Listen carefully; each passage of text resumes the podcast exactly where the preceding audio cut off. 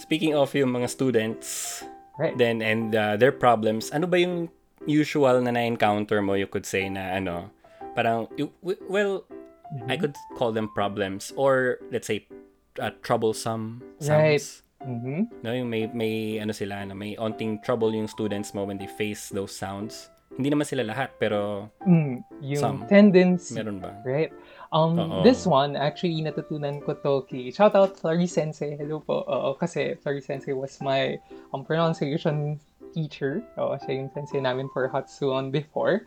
Um, ne, um, yung h, h, hmm, yung, Ah, yung uh, FU. Yes, mm, yung h.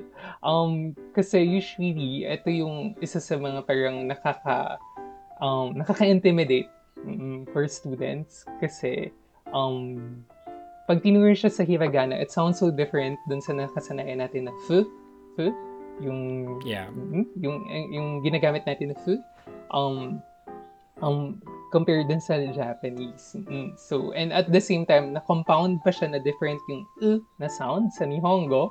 So, h. So, usually kasi, ang for learners, pag nag-start, nasasabi siya na fu. Mm-mm. So, No, so, fu. yun yung mga isa sa mga sounds, right? Mhm. And Ah. siguro yun din, no, yung mga parang na-mention natin, 'di ba, yung mga yung ibang vowels, mm, especially mga Oo. vowel lengthening. And at the same time, um, 'di ba, yung um yung na- yung nasal sounds natin. Kasi for example, sensei, bakit po yung yung gam yung sa gambarimas, bakit po siya nagiging mm, dun sa eh di ba mm, siya written siya na ganon so yung mga ganon eh Oh, yung ano ba 'yan? Ah, N ba 'yan o M? No, Right. yung ganun. right Oo. But but again, no, parang I'd like to point out na asking that question, Mhm. parang babalik tayo dun sa problema na you're looking at it from the alphabet perspective. 'Di ba? Versus yung Goju-on perspective. right No? So, yun din sinasabi ko minsan sa students ko. Sa sa Japanese, no, yung gambarimas or ganbarimas, Mhm. um, to be honest, it doesn't really change anything. Ano, parang Right. there is no there is no more correct version of it kasi it's just one and the same in the Goju-on system. opo Di ba? Kaya parang don't sweat too much Mm-mm. on that, no? Kasi well, in linguistics we can call that some kind of assimilation, Mm-mm. 'di ba? Yung na-assimilate yung nasal sound. Um, yeah. Yun yun, no? Parang don't don't worry too much about the Yes. gambarimas, ganbarimas. Mm-mm. it's something Uh, that thing. you learn along the way di ba Oo.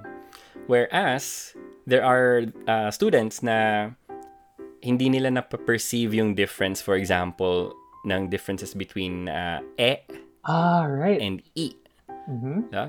Na for them, of course, kasi nga, perception mo siya, eh, Mm. di ba? You perceive that uh, the vowel you pronounced was the other one. Di ba? right yung i yung na-pronounce mo. Pero, um, perception mo lang yon no? Mhm. So, it could be because, let's say, sa mother language, no, yung first Mhm. language mo, wala namang masyadong di- distinction between Mhm. those two sounds. And, you know, marami na rin ganyang um, situations, you know. Again, I remember my time working with uh, Mhm. Japanese language teachers, no, yung mga Nihonjin right na Japanese language teachers, 'di ba? And pag pumupunta kami sa ganitong topic when they're trying to teach the Filipino students, Right. Oo, na ayun nga, nahihirapan sila yung teachers eh dun sa Ah, students. students Nahirapan right. yung teachers to understand what the students were saying kasi yung E and S sounds sometimes end up being jumbled. No? right So, for example, gusto mo sabihin niku, no? Nagiging uh, neku or neko or something like that. No? Parang you think Mhm. as the speaker, you spoke it correctly, but that's your perception, right right? Oo, pero for the listener, iba yung dating sa kanya, iba Mhm. yung dumating na sounds. Yeah? Kasi yung And- nakikinig, di ba? yeah. For example, yung sinabi yung sensei, di ba? What's an Nihonjin? And usually, di ba, very set talaga Mm-mm. yung E, E sounds. Mm-mm. Yes. Oo. Kaya, you know, malaking ano rin yan, no? That's one of those things na um, nagkakaroon ng problema Mhm. yung mga students. No, they, they, there are some students that have problems with this. And it also bleeds into like spelling and Right. writing. Yun eh? Kasi nga, sometimes, di ba, parang tinuro ko na yung ano, ano like, marunong sila maghiragana, Mhm. 'di ba? And then there's spelling stuff, 'di ba? Like yung sa arigato Ah. uh, gozaimasu or something, no? And so maisip nila na yung go is like gu, Mhm. no? Yung GU sound siya because that's what they perceived, Mhm. you know? And um eh, ganun eh. Mhm. so first is acceptance, you know? You have Right. to accept na you might be perceiving stuff wrong. Mhm. No? You might be perceiving things differently from how they actually are. Mhm. 'di ba? Yun yung isa sa mga key points talaga. But uh, yeah. And then there are some times naman na especially yung alam mo yung nasal sounds talaga are a bit tricky, Right. no? Kasi yung as you mentioned kanina, no, sinabi mo nga yung sang, Mhm. sang. So, ano 'yun? Ano 'yun? San ba 'yan? San ba talaga o sang? Right. Yung mga questions na ganun, Oo. usually. Diba? Yeah. And ano rin, no? And it's also important to know how, uh, let's say, a native Japanese speaker would pronounce these sounds. Mhm.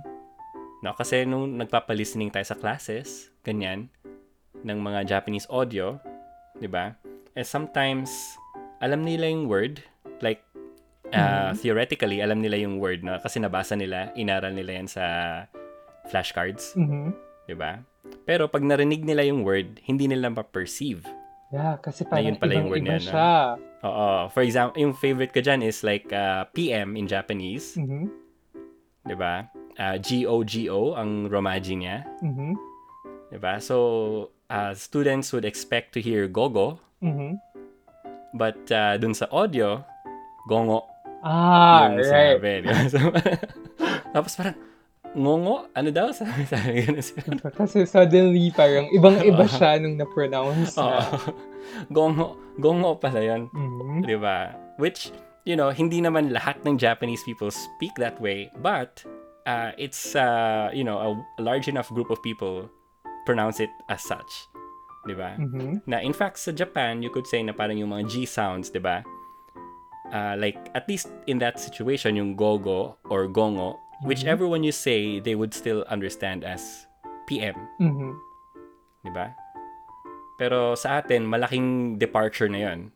Kasi it's very different dun sa parang in-expect Oo. natin from textbook ni Hongo, right? Yes. Yeah, or yung ga, 'di ba, yung ga. Mhm. Na pag narinig mo yung mga Japanese uh, other Japanese speakers to, nga yung pronunciation nila. So parang hindi mo na nakuha, hindi mo na, na ini- inaabangan mo siya, no? Pero hindi mo siya na, napansin na nasabi na pala. Right. Ayun. Yeah. And uh, well, aside from like specific sounds, um, meron din naman yung sa accent. Ano bang ano mo doon? Well, I mean, we talked about this a little Mhm. bit. No, yung accent. Okay, so, yeah. So, Oo. before, ano bang, napa- ano bang napapansin mo dyan? before I discuss anything about accents, so I just want to put yung disclaimer out here. Oo. So, for me, oo, I am not very confident with accents. So, I- accents by I mean yung accent marks in Nihongo. I'm still learning it. Oo. So, so actually, yeah, tumatawa lang kami sa class kasi usually yung sensei namin sabi, okay, so these are words. So, subukan yung hanapin kung saan yung accent marks na to. And then, makikita namin upon checking na super layo na nila, no?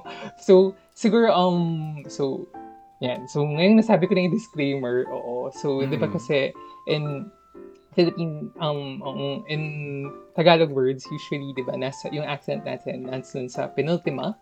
Mm. So, Mm. sometimes na dadala yon pag nag-aaral ng Nihongo. Ne? Oo. yeah. For example, Yeah. how would you pronounce um, yung fun, di ba? Yung tanoshi, di ba? Tanoshi? Yeah. Tanoshi? Mm? So, usually yun yung questions ng mga students, Yeah. diba? O, and usually nakikita siya.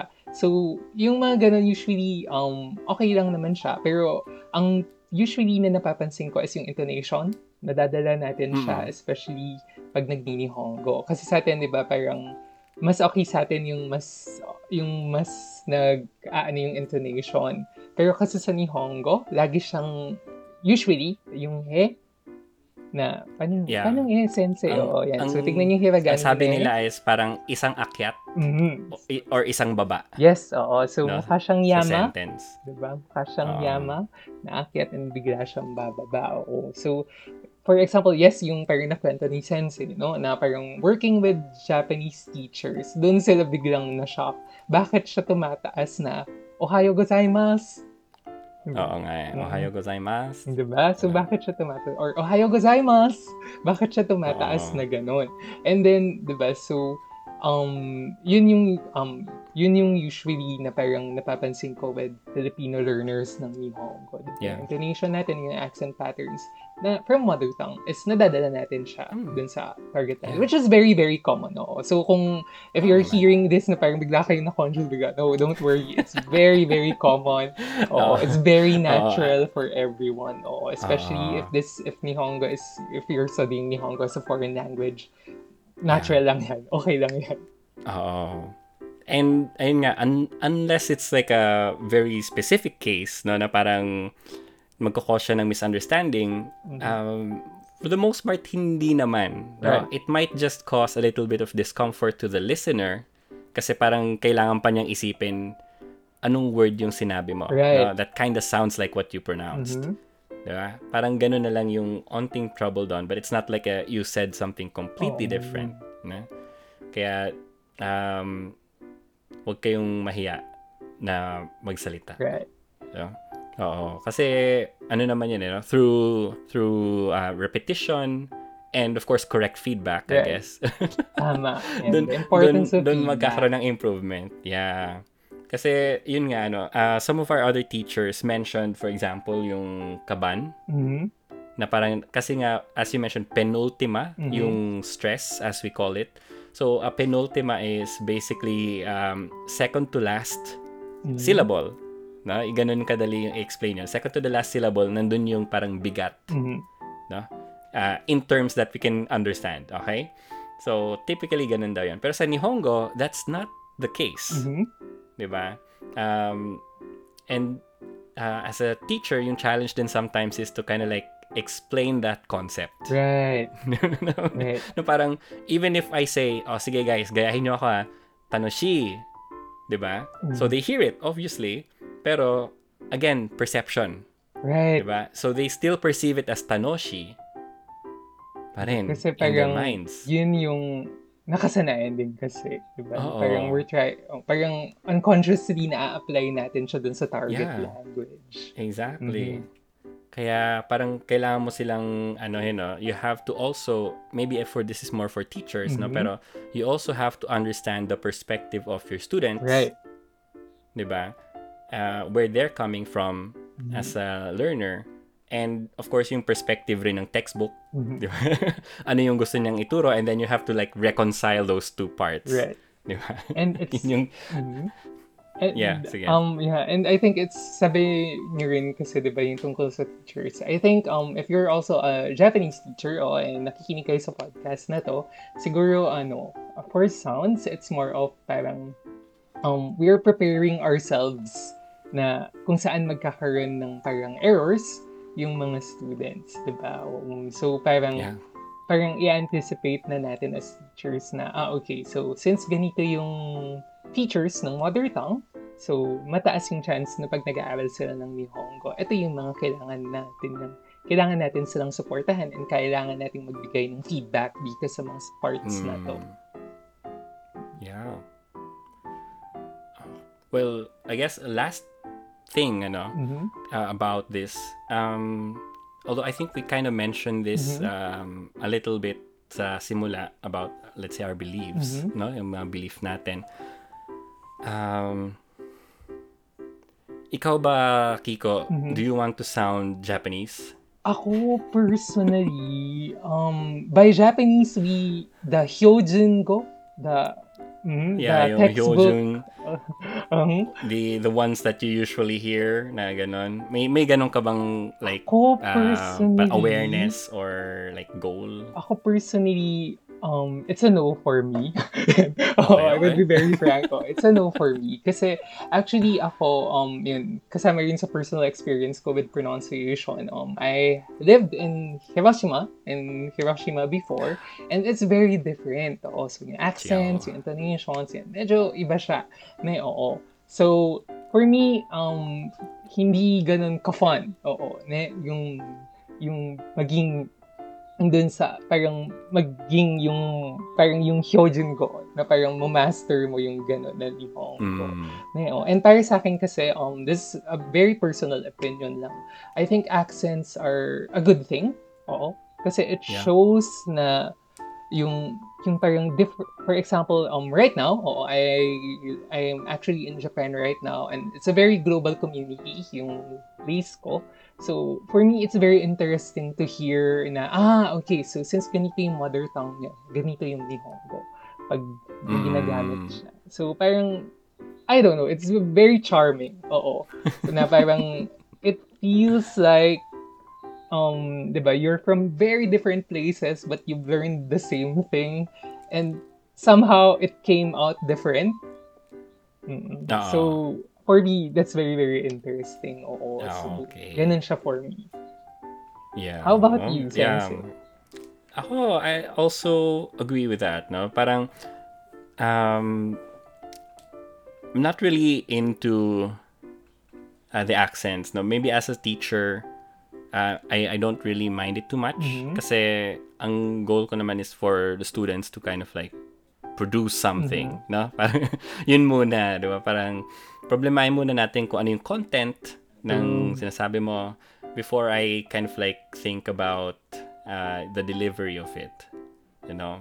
Uh, maybe kung kasama ka dun sa uh, speech competition or something, Mhm. a speech contest, maybe then we'll we'll talk about like the accents Mhm. and stuff.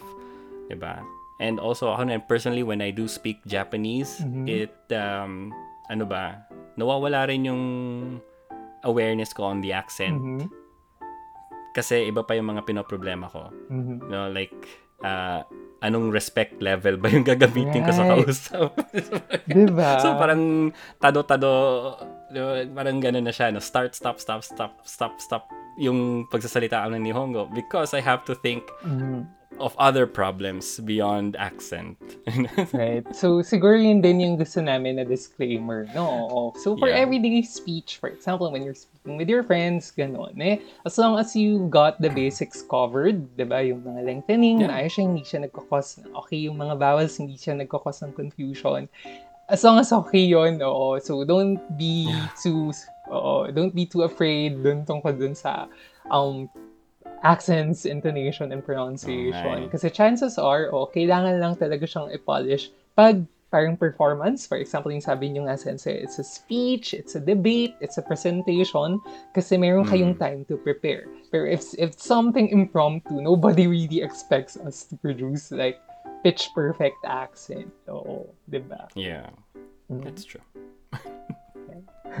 Kasi oh, usually yun yung Ah. parang um, parang fear ng mga students, di ba? Hala, baka chinecheck That's- yung accent intonation namin. Oo. Yeah. Pero I think also uh, if there are any other teachers now, Mhm. um, you also have to identify that some students might want no, to Mm-mm. imitate then yung Japanese accent. Right. And uh, at least kaya mo dapat i-address yun. Right. Oo. Kasi uh, probably one of those things no is uh, as a teacher and a student, Mhm. 'di ba? It's like um, if you're a student and you kind of like, "Oh, I want to learn about this thing." Right. no, about Japanese. Tapos yung teacher mo has like the totally magyaku attitude Ah, about right. it. Then mata-turn off ka, 'di ba, sa Mhm. student. Na parang ah, my teacher doesn't care about Oo. this. So, parang mawawalan ka rin ng ano, ng rapport with that student. So, oo. Even if you do have, let's say, that kind of belief, 'di ba, or yung attitude Mhm. towards uh, pronunciation or accents, uh, it's very important din na kaya mong mag-respond to students who kind of like want to improve on their uh, accents. Right. No? Parang ganun. Yeah. Mm, And speaking of accents rin, di ba? Especially um, if your students have um, different, um, parang their favorite characters. So, it's nice Oo. then as a teacher to look into that, especially yung Yakuwaligo.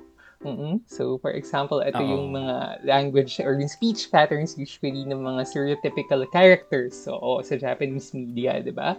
So, for example, di ba, um, Very important. if meron kang, oh, for example, if merong character na... Sige, okay lang yan. Diba? Hindi tayo makakancel. Wag kang Oo. matakot sabihin ng examples. So, di ba, for example, um, if er, yung, for example, kung yung character is usually, di ba, a high school student, so ibang-iba yung speech patterns, mga intonation and accents niya. So, as a teacher din, oo, Oo. it adds a sense of parang flavor sa yung sa classes Hmm. natin, di ba, na parang kung nagdadivert din tayo away from yung textbook paminsan-minsan, di ba? Yeah. Oo, kasi, And- mhm. Yeah, I think it's also important to have that knowledge no, as a teacher. Kasi there are certain, as you mentioned, yung mga yakwarigo or at Mhm. least yung mga media voices, no, Right. media um, seiyu na sikat, um, hindi hindi pa alam ng students kasi yung difference nila, no, yung nuance. Mhm.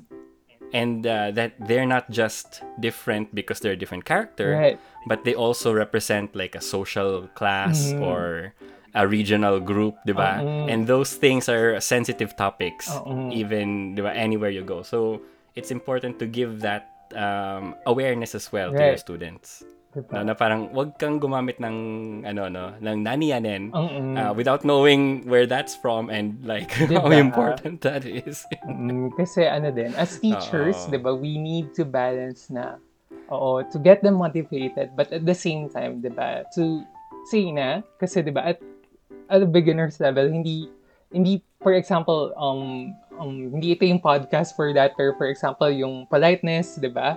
For something Oh, yeah. that you have learned, you have acquired, 'di ba? Yung mga students hindi naman nila alam kung saan yung tsukai kata, yung usage ng mga ng mga na-acquire Mm. nila um most of the time.